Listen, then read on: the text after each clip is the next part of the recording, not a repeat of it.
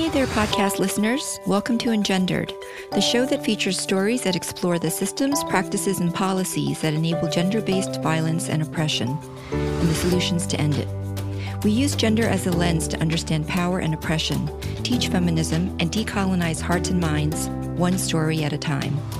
Engendered is sponsored by Kanduit, spelled K A N D U I T, and I'm your host, Teri Yuen. Welcome, Michael, to this episode of Reflections, where we look back on a series of episodes on the topic of patriarchy and masculinity. We have episode 84 with Cleo Stiller on her book Modern Manhood Conversations about the Complicated World of Being a Good Man. Episode 85, Jonathan Custodio on gender masculinity and listening to the Engendered podcast. Episode 86 with Jess Hill on her book See What You Made Me Do Power Control and Domestic Abuse. And finally, episode 87 with Edgar Villanueva on decolonizing wealth. So let's start with Cleo Stiller on her book Modern Manhood. What were your thoughts about the conversations that we had around the men that she interviewed and the topics that they talked about and the reactions that they had? I felt that this was something that I have heard of commonly before by other men. For example, the the feeling that they are going to be falsely accused. There's this for some reason some fear that they're going to be accused of sexual assault in the workplace. For some reason, women were going to use a false accusation against them uh, based on their behavior. And it seems to me that most people or most men that have have stated the sentiment have been, I would say, pretty much older men above the age of 40. So first of all, you say over 40 is older. I'm curious. So that's like a let's see, ba- that's that's generation X and baby boomers. And I think under 40 would be millennials and of course Gen Z.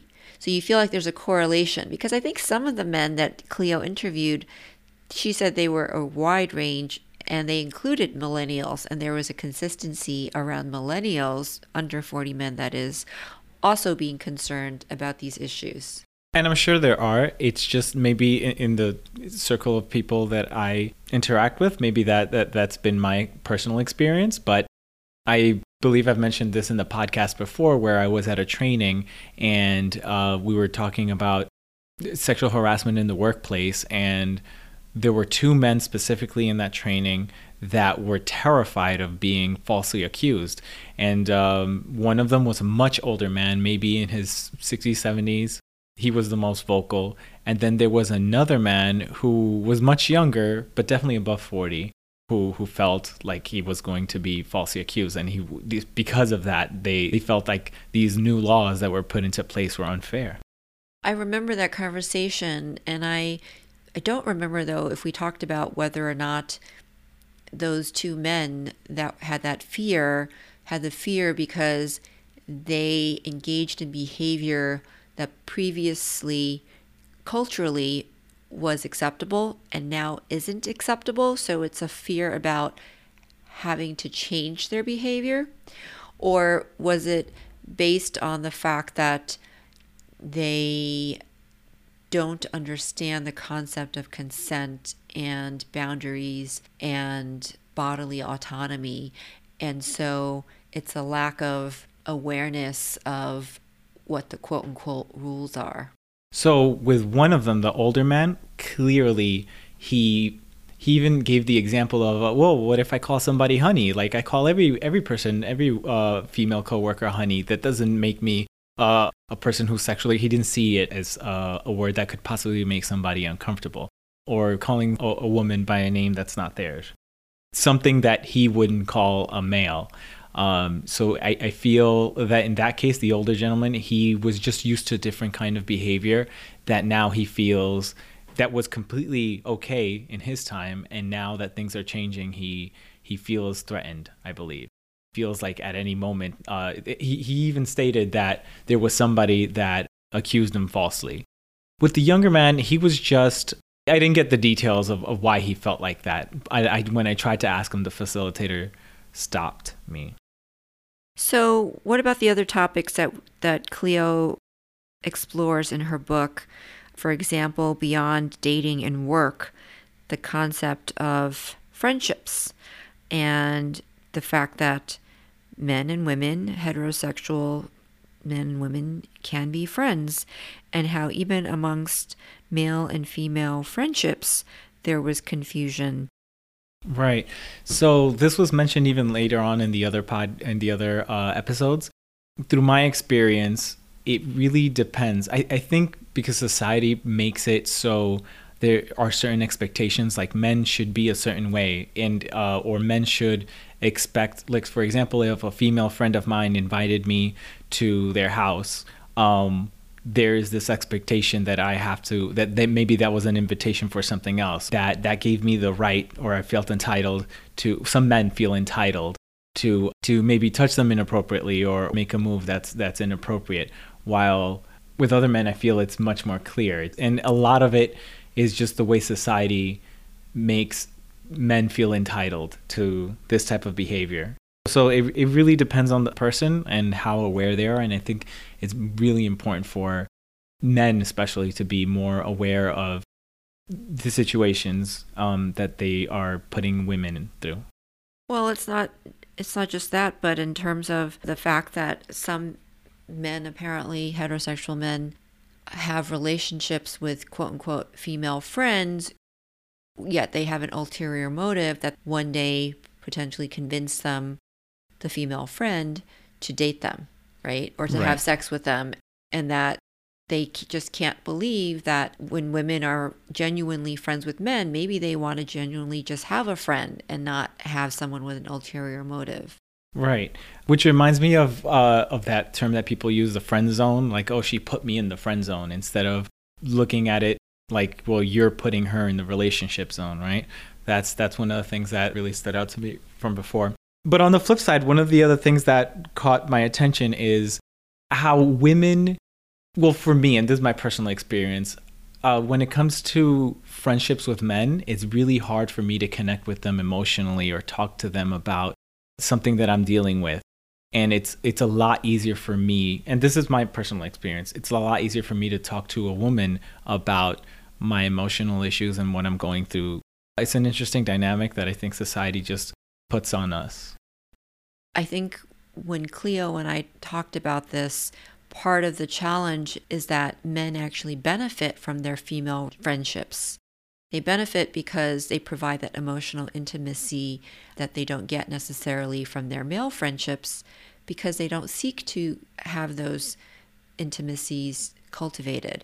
On the other hand, they also don't expect to have them cultivated and they're not expected to develop these skills from a young age as boys. That's true. And even to this day, I myself have uh, my, my male friendships that I have, I don't feel comfortable uh, expressing my emotions. So it's it's uh, it's something that I, I wish that is something that I feel I have to work on. Well, doesn't it begin with also expanding the kinds of men that you choose to befriend? That's true. That's true. But I, I believe that the male who is open to speak about emotions is, is very rare.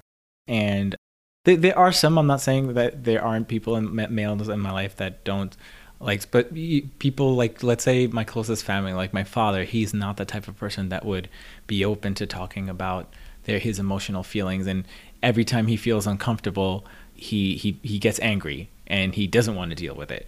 So maybe that's part of the reason why I'm afraid to be vulnerable with another male. But it's much easier for me to be vulnerable with a female so it's like conditioning. You've, you've been conditioned to withhold with other men. And I feel like based on what I read from their body language, like they don't want to have that conversation. Well, at least with the men that that that um and they don't have the skill sets and they don't have it. yeah they don't have the skill set to to be able to handle these issues but again i'm sure there are men who are open to that i think this poses a, an interesting question because if you, in theory, continue to pursue emotional intimacy with women and not seek it out in men and help men develop those skills, then how do we get men to develop those skills? who's going to help develop those skills in men who haven't already learned it as a child?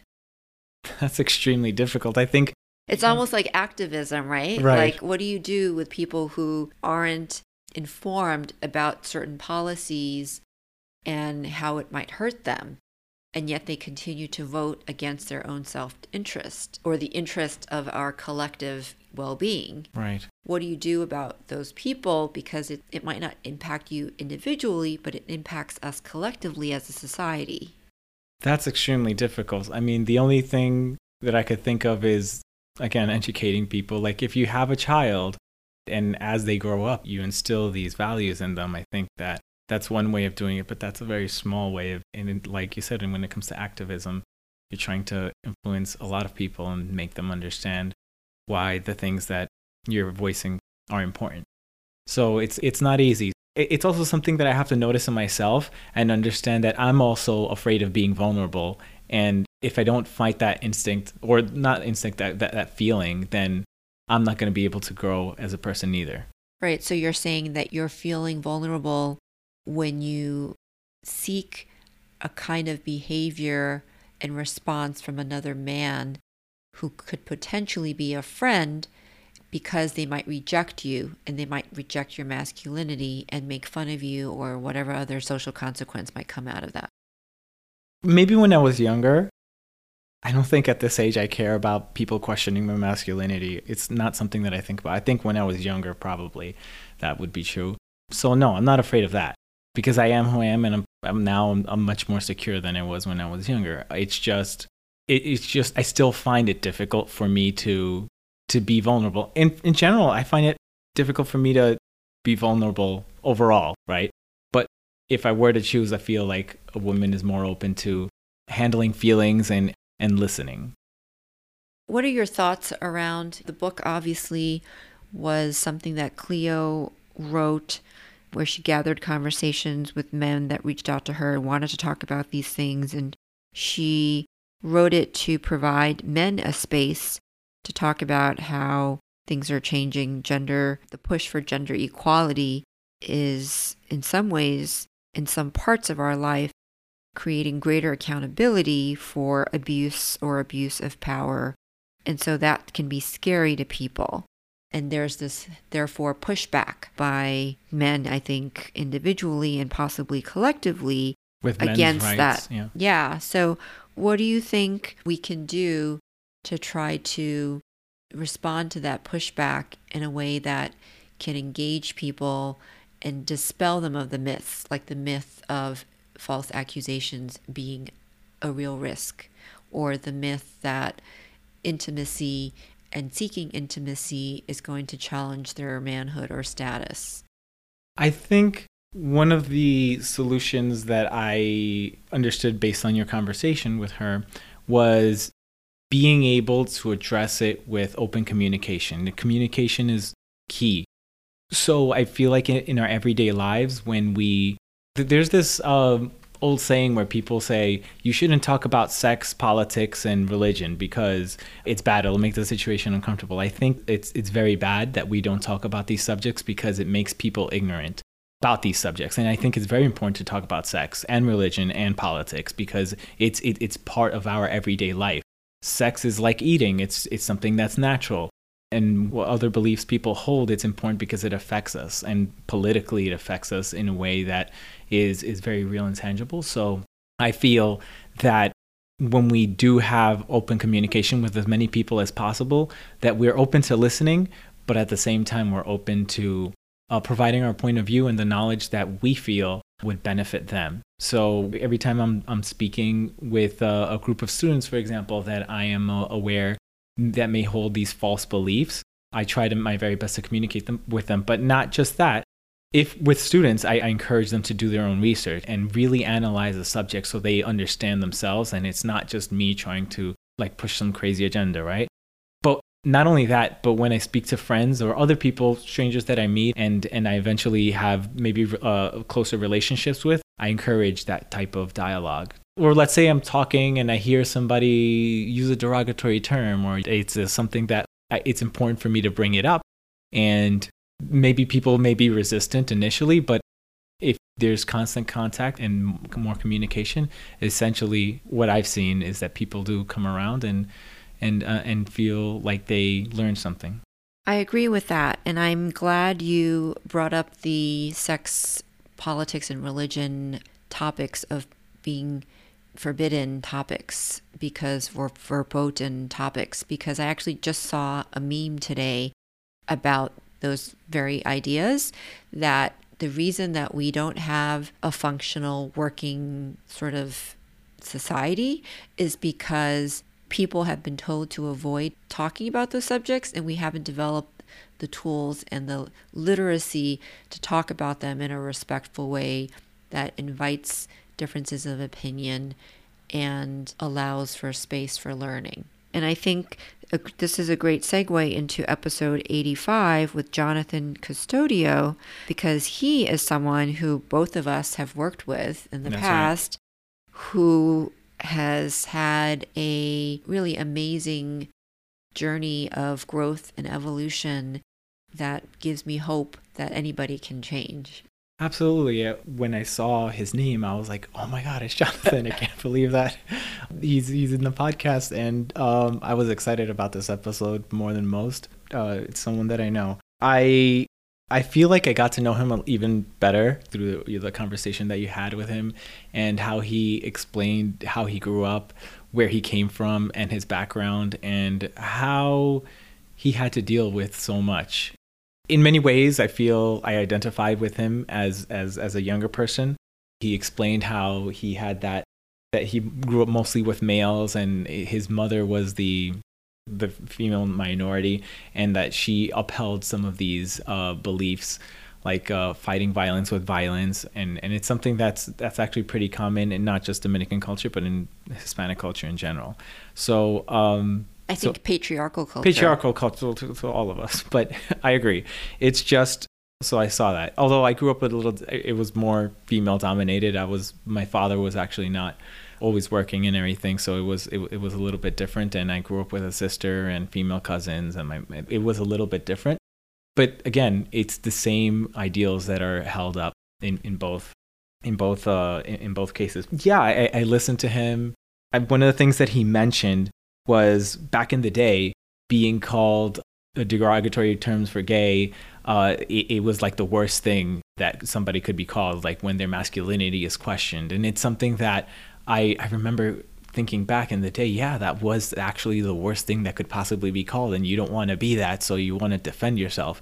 Now, like earlier in the conversation that we just had, my masculinity is not something that I'm here to defend. And it's like, I, I, I really don't care if I'm called uh, anything. It's just, I feel like I have grown as a person. It's clear to me. Is it clear to you too that Jonathan has really matured? Absolutely. I mean, he mentioned, I mean, that's why I mentioned this, right? Because it, it's something that he looks back on that, and I feel like I grew in the same way that he did.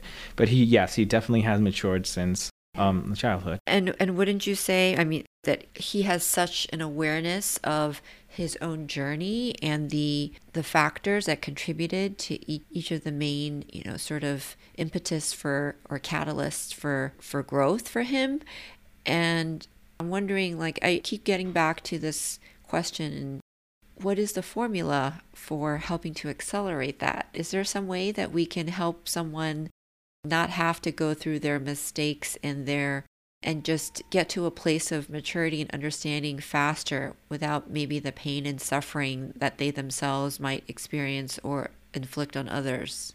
I think everybody's different, and it's very hard to say that there's one formula for everything. But I think it's like learning a new language where the fastest way is to be exposed and be placed in a, in a location where you're, you, you only have the choice of learning uh, the language. So I feel like if you're exposed to uh, this knowledge, it's just going to change who you are as a person. So I feel as an adult, I've surrounded myself around people that that are open to learning, that are open to to understanding these issues and place myself in locations where I feel like I could learn something and and just open up my mind a little bit more.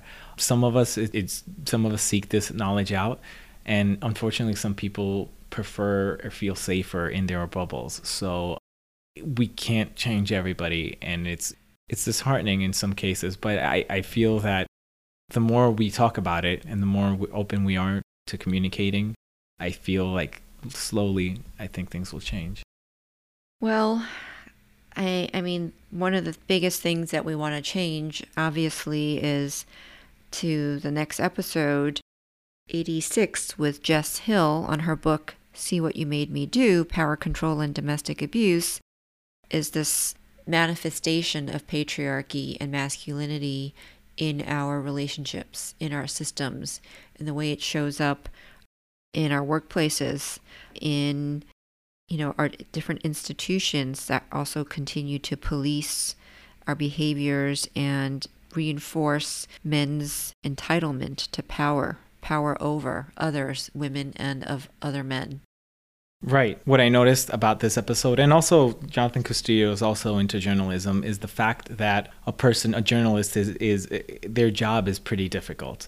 Um, it's not something that everybody is going to gravitate towards it, and I feel like the people who do get into this line of work, many of them, they want to advocate for something, and um, I believe she is one person. And it reminded me of this episode of The Moth that I was listening to, and I to this episode, and it, there was this man named uh, Jerry Mitchell, who was a journalist. Through his help and his expose, he was able to get uh, Byron Della la Back, Back Beckwith he was the person who murdered uh, Medgar Evers in 1963, and he never received justice until he re- made a report on him, and he he exposed the KKK and the leaders of the KKK. So it's not just him, but because of his reporting, it led to a whole bunch of arrests, which he mentioned in his uh, in his moth story that his wife was absolutely terrified that he was doing this because he by exposing this, he got several death threats, and it was not just the life of him, but his his entire family that was exposed. So, being a journalist takes bravery, and it takes passion, and it takes something that I feel many of us don't have. I, I commend them. Not all journalists are like this, and some journalists do report in, in, in very negative ways, but I think it's important for us to take the time to recognize the people who are advocating for worthy causes. Yeah, I mean, Jonathan, you know, to your point, Jonathan, as a journalist, talked about how he came to this role professionally because he wanted to lift up voices in his community and shine a light on them, whether it's the Latino community or Bronx or financially, economically disenfranchised communities. I actually happen to coincidentally have heard that Moth episode as well and I thought I was very impressed by it. And going back to Jess, it's not just the sort of impact isn't just like death threats, isn't like just a finite kind of thing, you know, where people have to make choices around should I continue or should I not? Because there's this fork at the road and it might harm my family or put myself at risk. There's also, if they choose to continue to be a journalist and cover issues of violence or violence against women where perpetrators might come after them uh, or they might experience vicarious trauma. And so there's this ongoing suffering that they're voluntarily subjecting themselves to that they have to manage. And so they also deserve commendation for that because without these journalists sharing stories like Jess does about the family court system in Australia, which has the same problems and the same systemic biases that we see in the US and in the UK and in New Zealand and all across the globe. And the problems against, you know, violence against women and these tactics that are being used that are universally being ignored and in, in some ways enabled. Absolutely. It's without them, we wouldn't have this amazing book that she wrote, which I hope you're going to read. Mm-hmm. Yes, uh, yes, I have I have a list of books, but this is definitely one of them.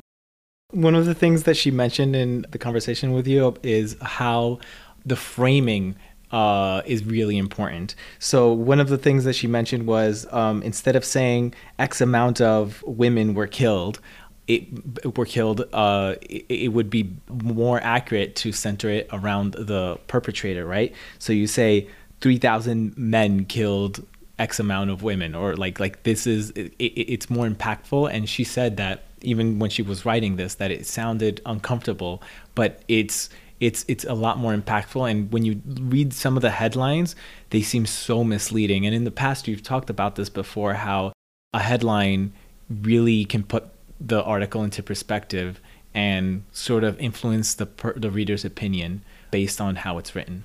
Yeah, and I think that's a really good point that you made that Jess said even as a journalist when she redirected the agency to the perpetrators it felt uncomfortable because we're we're so used to not holding perpetrators accountable that just shifting language has this visceral impact on us. Absolutely, and it's I agree. It does sound completely different when you say that, but it's the truth and I think it, it will help it'll help us understand better how to address these issues. Well, what did you think about Jess's reference, it's in the book in great detail, but I brought up Albert Biderman's chart of coercion and the eight ways in which uh, this was in regard to American prisoners of war in right. the Korean War, and how there's the exact same tactics that are being used by perpetrators in a coercive controlling relationship. Right. And that's why it's so important for us to address the issues of coercive control and how making it illegal yeah, because it reminded me of my conversation with Leta Hong Fincher about Chinese feminists, that there's this state authoritarian set of tactics where individuals who are detained are isolated and intimidated and gaslit in so many different ways, and they're put into a situation where their family and their community and network is also complicit in trying to get them to agree to changing their behavior, and which in the case of the Chinese feminists was not going against and speaking out against the government.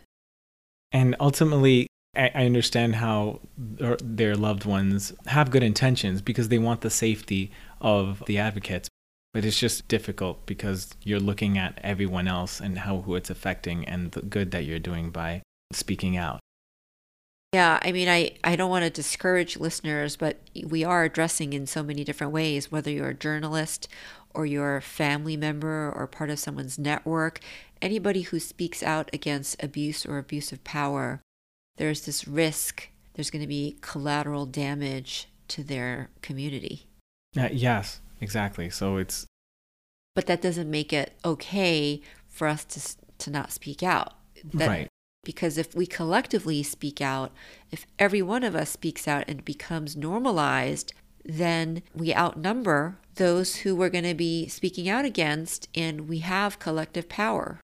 It's kind of like that argument where people say, Well, I'm not going to vote because my vote's not going to count, right? if everybody had that that same thought like well uh, my vote's not going to count and the next person says yeah my vote's not going to count yes then that that that kind of thinking will lead to votes not really counting. It's it, it's it's important for us to be involved in the political process so i think that's that's that's similar in that way. Mm, i yeah that's a really good analogy. What about when Jess and I talked about Ferraro and Johnson's list of six ways in which women rationalize their abuse in order to stay in their relationships. And some of the examples that Ferraro and Johnson gave was blaming themselves or wanting to fix the abuser and thinking that they could fix the abuser, thinking that the abuser was fixable. Right, I remember.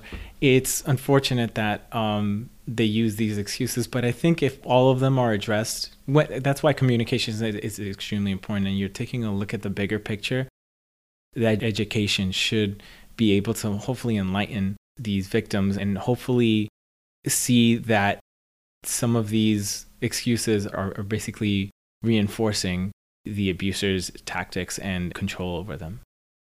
And I'm really happy that in the book, Jess talked about different models of success that we don't really have in large scale in the US here. So the model of women's police stations that are apparently pretty widespread in the global south, including Brazil and Argentina and India, where female police officers help women leave abusive relationships and they're there to serve the women. They're right. not there to necessarily apply the law. So if the women who are being abused say they need to get the abuser out of the house or they need to just have so that they can have some time to just emotionally ground themselves Right. and have a respite um, that they don't want the abuser to be arrested uh, or they you know need mental health support that they're able to get that and there's no pressure for the criminal justice system to come down hard and force the victim and survivor to take a particular path that they may not be ready for.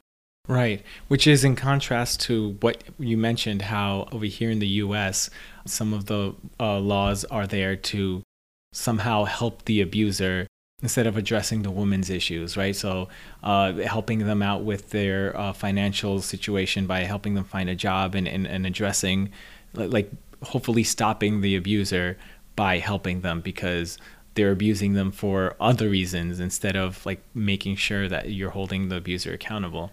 So that it's in contra- contrast to that. Yeah, yeah. So I think what you're talking about is I don't remember the actual episode we talked about this. I think it was our reflections on the criminal justice system and my interview with Richie Reseda, teaching feminism to reduce recidivism. Mm-hmm. Richie and I had talked about restorative justice being used as a modality that supposedly victims and survivors are asking for only because they're being presented it as an option, right? So in New York City, for example, the excuse that victims use to rationalize their abuse, according to Ferraro and Johnson in Jess's Book, is being used to justify providing them services. So the excuse is, I want to fix my abuser. And rather than seeing that as a rationalization, DV agencies are saying, okay, well, survivors want to fix their abuser, so let's provide services to help the abuser be fixed. right. Let's provide him skill building and job training because abuse tends to go up and be correlated with unemployment and threats to his masculinity. And so, if he's going to have more job skills and employment opportunities, maybe he will abuse less. So, rather than focus on the survivor, let's focus on the abuser. Right, which I feel in many ways may have the opposite effect because they'll have more power and more money and more control. Yeah, it's not it's not actually liberating women and providing uh, women the tools to uplift themselves Right. out of poverty or to be able to make conscious free choice. Right, exactly. So you you want to make sure that women have some semblance of control as as opposed to um, helping out the, the the person who already has the power. And this actually is the reason why I was so excited to read about the North Point, North Carolina focused deterrence model because it actually is real transformative justice or restorative justice. It's not restorative justice in the way that it's being defined across the country now, where there's this opportunity or willingness or even expectation for survivors to forgive their abusers, for abusers to be coming to the table and having their abuse and a history of abuse or trauma be used as a justification for not holding them accountable. And so what this what I call authentic transformative justice approach is in focused deterrence is people in the system, whether it's the police officers, the faith community leaders, law enforcement, everybody comes together. There's a row in a common space where perpetrators are sitting, and the community is there and the audience, and the people who have authority in the system, like the police officers, the FBI, etc., they are there to say to the perpetrators, You've done this in the past. You've committed X crime. You've hurt, you've abused, you've controlled. It's not okay. We don't want you to continue to do it. We respect and acknowledge that you have a choice and you do it out of free choice Mm-hmm. not because of mental illness, not because of past trauma, but because you choose to do so. And we also respect that you have the choice not to do so. And so we will give you the benefit of the doubt. If you choose to do so, again, we're going to throw the book at you.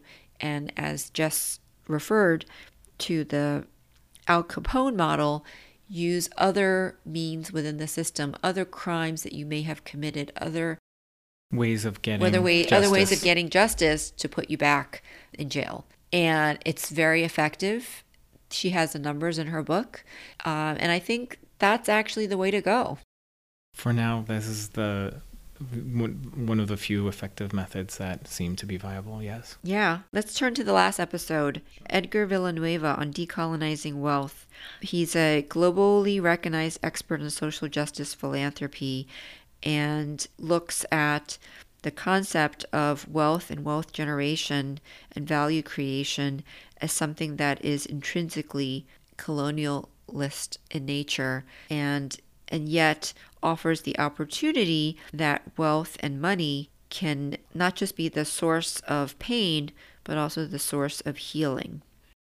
You started off the quote with the master's tools will not dismantle the master's house. Yeah, the Audre Lorde quote that that Edgar shared. And that's actually something that is often put to activists when we're engaging in social justice struggles. If the house itself is problematic, should we be using the tools to dismantle them or should we be forgetting about the house and creating a new house? Just throwing, burning the house down and building a new house. Which Edgar would argue that no, we can use money in order to uh, address some of these issues. It's interesting because you come up with questions about ethics, like uh, like is it right? Is it ethical to be a millionaire? Is it is it is it something that is possible despite the fa- the obvious implications of, of how having money is it does cause pain well, causes not necessarily pain, but it reinforces unequal power structures that then lead to outcomes that are painful, like poverty and racial injustice and gender inequality and sex discrimination in the workplace, etc. Right, and how just because of the dynamics of of how uh, capitalism works, those with power may, tend to have m- money and tend to have more of the ability to use those tools, right? To make more money. To make more money and and again maintain that the, the, the status quo. So i do think it's something that that's very difficult but there are people that are using some of the money to to help victims and build a, a different system i guess. So you you agree that you think money can be used for healing and what about your thoughts around billionaires? It was not millionaires it was billionaires. Oh billionaires. Do you think it's ethical for a system to create billionaires and that for someone for such so few people in the world to be able to extract wealth out of the backs of the laborers and accumulate it and not distribute it because I think the only way to be able to become a millionaire is through hoarding money, is through, uh, like you said, use to get the money off of the hard labor of others. And I, I personally don't think it's ethical people like when you guys were talking about it i thought of like bloomberg and how he's using all the all this money millions and millions of dollars to campaign for himself while i feel that money could be used in a more beneficial way well i just also want to say not just bloomberg but also tom, Steyer, tom Steyer, right yes. both of them are billionaires who bloomberg in particular in the last democratic debate that that he shouldn't be able to use his money to maintain his status in the race. Right. Whereas other people like Kamala Harris or Cory Booker dropped out of the race and Julian Castro because they weren't able to raise enough money and yet someone, you know, who starts late and wanted to jump in is able to still stay and have a voice. And is it fair that he should even have a voice well, by buying his way into it? Right. And that's the thing.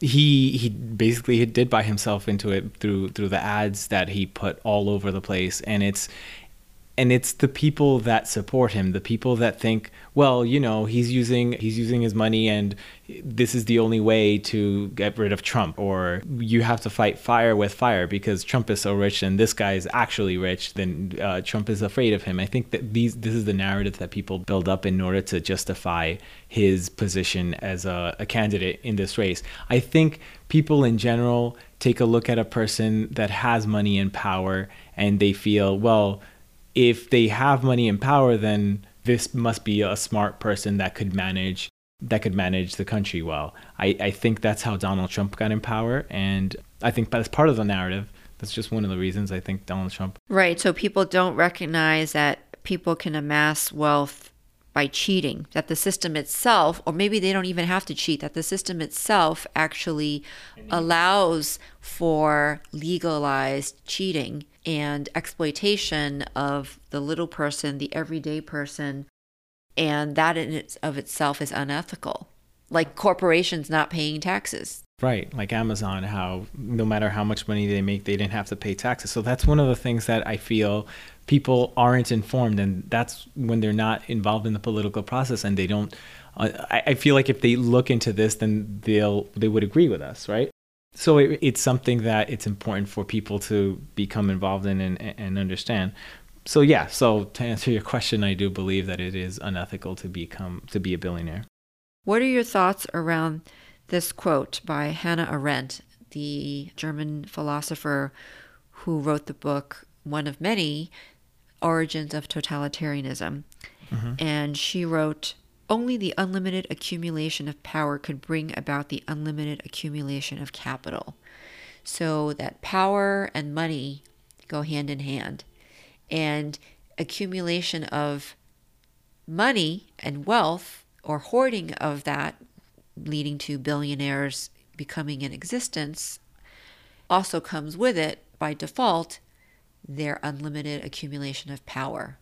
And so money represents power and power that continues to grow through money is in it of itself power over what just said. Power over as a function of patriarchy as a definition of patriarchy men's entitlement to power is the problem and is the source of exploitation sexual exploitation sexual discrimination sexual violence it seems like that's, I guess, a feature of capitalism. Just it's just how capitalism works, and that's a result of it. And and one of the things that you mentioned was how uh, women, white women who have some sort of power because they are white and they have that connection to that power, they uphold the system because they don't want to lose that power, even though they're being disenfranchised in other ways, namely being a woman. So I think it's, very unfortunate, and I think that has to be something that has to be addressed. And I guess one way that Edgar is mentioning uh, about how to address it is by uh, using money to bring awareness to it, to this. Right. So you're talking about some of his policy suggestions around having different tax structures, obviously, so so money isn't accumulated in the same way. Uh, to the same people, but also policies around foundations no longer having a cap on foundations, no more foundations as a tax loophole for the rich no more foundations newly created because the concept of the wealthy deciding how to distribute their wealth and what is worthy of being funded doesn't provide agency to the communities that are receiving that money. And so there should be potentially dissolution of the foundations that are in existence. Right. Those are some of his ideas. There were a lot more policy suggestions he had, but what do you think about some of those ideas? I feel that there are so many hurdles. I mean, yes, changing the tax laws to make sure that um, wealth can't be accumulated in such obscene amounts is a great idea. It's just the way power works right now is the the more money you have, the easier you can influence and lobby politicians to prevent a law like that from ever coming about, right? Yeah, so how, it's like a catch 22. Right. How do we get laws to be passed when the people who control those who pass the laws and vote on those laws are going to prevent it from happening. Right. So I think, and one of the ways that I see it is if if people are involved a lot of people are involved in the political process and you can support candidates who want to take money uh, out of politics or, or or if there's maybe some way of doing that i think that that there may be some movement towards change in that sense well what about like in europe where you have so many people, masses coming together from from different job sectors. If the mass transit stops, you know, and transit workers decide to go on a strike, then everything shuts down and the government or whomever has to give in to the demands of those unions. So basically it, it comes back down to the beginning of the question that we had for this episode. Do you burn down the entire house or do you use the tools to try to uh, alleviate the situation? if everybody was able to collectively do that, yes, absolutely, because the, the power comes from the people. I, if if people get together and strike, I mean, I don't remember where I read this, but I believe somewhere in uh, some point in our history, sanitation workers decided to go on strike, and they made huge change instantly. Like it's something that has immediate effects, and and again, because the sanitation workers themselves got together and decided to do this. I, I do think that's a very viable option. It's just getting the movement to happen is where the work is at. Yeah, and I think so that's a great point. If the impact is going to be really negative and we all suffer, which if there's no garbage pickup and sanitation workers are on strike, then we're going to collectively, it's going to be harder to be mobile and physically commute to school and to work, or it might be more unpleasant, or there's greater risk of disease and disease infection, right? right. And transmission.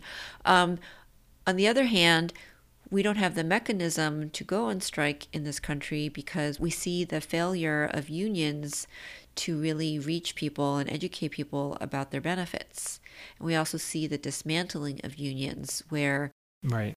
we used to have, I think, 30 or 40 years ago, maybe 50 years ago, we used to have more than 50% of people in certain sectors as members of unions. Now it's less than a 3rd mm-hmm. And so that's maybe the first step that we can take is educating people about what kinds of protections they can use that are still in existence in various systems like unions and make sure that they're voting for those policies and supporting the unions so that they can continue to exist, and then retaking and reclaiming the power that unions have to negotiate for better working conditions for labor. Right, and I, believe there are many efforts by powerful people to try to dismantle unions, and so it's it's again we're still dealing with politics and money and politics and how how it has such a negative impact on uh, because of the way capitalism enables it. So I, I, again, education is important and people coming together. I think there are groups of people and that that are trying to make change, and I feel that people should again that's one solution being involved in the political process but uh, and being able to speak and advocate for um, these changes this reminds me of the conversation that we had with C.V. Harquail in her book Feminism, a key idea for business and society, and subsequently the conversations we had with Susan Basterfield and Gina Stevens Remby on Enspiral, and how Enspiral is building a feminist business ecosystem. And similarly with CV, she talks about implementing feminist values in business and infusing businesses with values from the beginning, or at least transforming them, you know, those who are already in existence, into more equitable institutions with structures and policies that invite diversity, that invite inclusion, that invite transparency, that enable uh, flexibility for different people to be served to meet their needs within the company. I think that that was a, a, key component that I, I found really, really uh, helpful and, and enticing for that model. Yeah, so basically, this we come full circle to this idea that patriarchy and the negative effects of masculinity as it shows up in our workspaces, in our relationships, if we become aware of these aspects, we can do better and differently as parents. We can do better and differently as employers and business leaders. Mm-hmm. We can do better and differently as individuals and relationships having conversations with other people. Absolutely. I mean, we again, we do have so many hurdles. Uh, one of the things that even Edgar mentioned was that while feminist values and, and women have more power, there's an increase in violence towards women, and that's just another hurdle of patriarchy that uh, that has to be addressed. And it's not an easy road, but if we're if we're not uh, feeling resistance, then then we're not going in the right direction. Yeah, that's right. We're, it's only progress that creates backlash. So we have to just continue with the fight. Absolutely. Thank you, Michael. Until next time. Thank you, Teri. Bye. Thanks for listening to this episode of Engendered. The show is sponsored by Kanduit Q&A, a peer-based knowledge platform that connects social service providers in advice, community, and learning. You can join Kanduit Q&A for free at qna.kanduit.com. I'd love to get your feedback and hear any questions or suggestions you may have for the show. Please email us at engenderedpodcast at gmail.com with your questions.